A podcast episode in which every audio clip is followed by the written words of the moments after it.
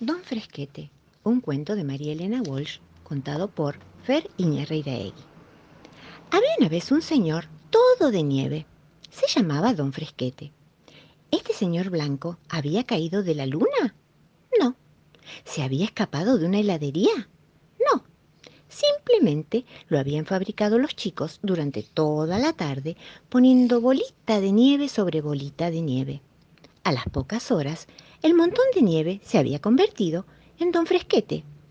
Y los chicos lo festejaron bailando a su alrededor. Como hacía mucho escándalo, una abuela se asomó a la puerta para ver qué pasaba. Y los chicos estaban cantando una canción que decía, a la rueda del firulete tiene frío don Fresquete. Como todo el mundo sabe, los señores de nieve suelen quedarse quietitos en su lugar. Como no tienen piernas, no saben caminar ni correr. Pero parece que don Fresquete resultó ser un señor de nieve muy distinto, muy sinvergüenza. Sí, señor. A la mañana siguiente, cuando los chicos se levantaron, corrieron a la ventana para decirle buenos días, pero ¡uh! Don Fresquete había desaparecido. En el suelo, escrito con un dedo sobre la nieve, había un mensaje que decía, se ha marchado don Fresquete a volar en barrilete. Los chicos miraron hacia arriba y alcanzaron a ver, allá muy lejos, a don Fresquete, que volaba tan campante prendido de la cola de un barrilete. De repente parecía un ángel y de repente parecía una nube gorda. Se ha marchado don Fresquete a volar en barrilete. Buen viaje, don Fresquete. Tú tienes una carita deliciosa y tienes una sonrisa celestial. Tú tienes una risita contagiosa pero tu pelo es un desastre universal. Se paran de punta como un porcoespín, pareces la estatua de San Peluquín. Ni tres peluqueros te alcanzan a ti, con peines de acero y sierra sin fin, despeinada, twist, twist, twist, despeinada, twist, twist, twist. Don Juan de la Bellota, una poesía de Marilena Walsh leída por Fer Iñarreiraegui. Don Juan de la Bellota, que tiene la pipa rota, ¿con qué la compondrá? Con el palo palopá. ¿Dónde está el palo? El fuego lo quemó. ¿Dónde está el fuego? El agua lo apagó. ¿Dónde está el agua? La vaca la bebió. ¿Dónde está la vaca? El carnicero la carneó. ¿Dónde está el carnicero? El vigilante se lo llevó. ¿Dónde está el vigilante? En la calle 22. ¿Dónde está la calle? Mm, eso sí que no sé yo. En medio del mar nada un atún, estilo mariposa y al tuntum. Nadando a la carrera, quizás ganar espera. Si no es la maratón, la maratón. Había una vez una nena que no quería irse a dormir, incluso después de que el sol se hubiera puesto. No estoy cansada, le decía a su mamá. Es que no tengo sueño, le decía a su papá.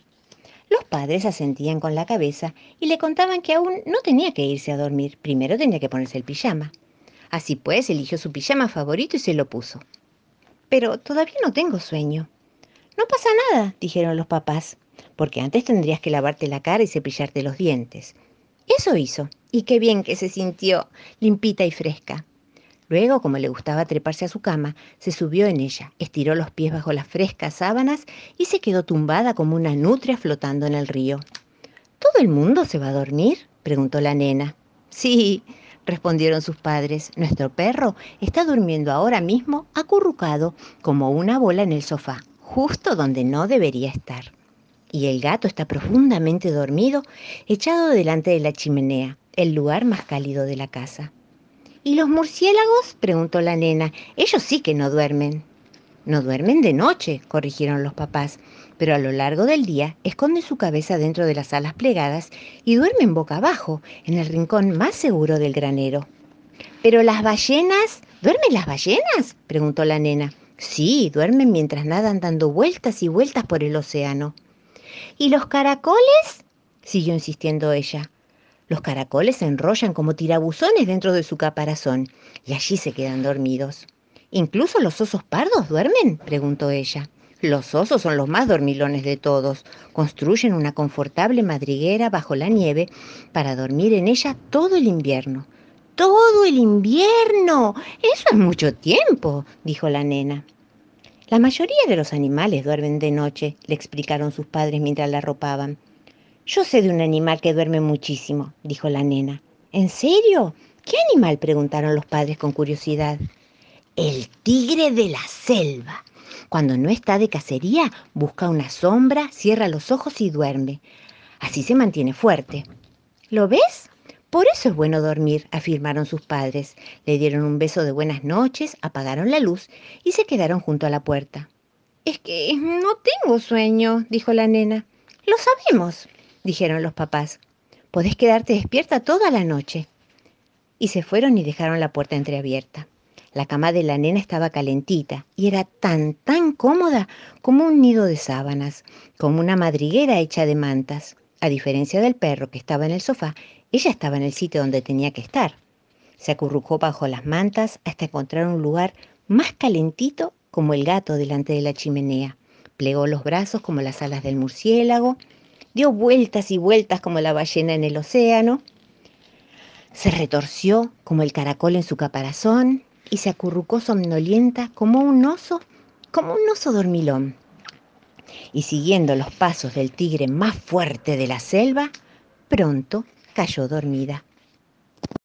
El gobernador de Cádiz. Poesía de Marilena Walsh, leída por Fer. El gobernador de Cádiz ha tenido la locura de ponerle cascabeles al tacho de la basura. Al gobernador de Cádiz le ha dado por la manía de ponerse el camisón de su cuñada Lucía. Al gobernador de Cádiz le está doliendo una muela y quiere que se la curen con jarabe de ciruela. Al gobernador de Cádiz le han salido tres chichones y quiere que se los curen con compota de orejones. Al gobernador de Cádiz le están haciendo un retrato, subido en una repisa y abrazadito a su gato.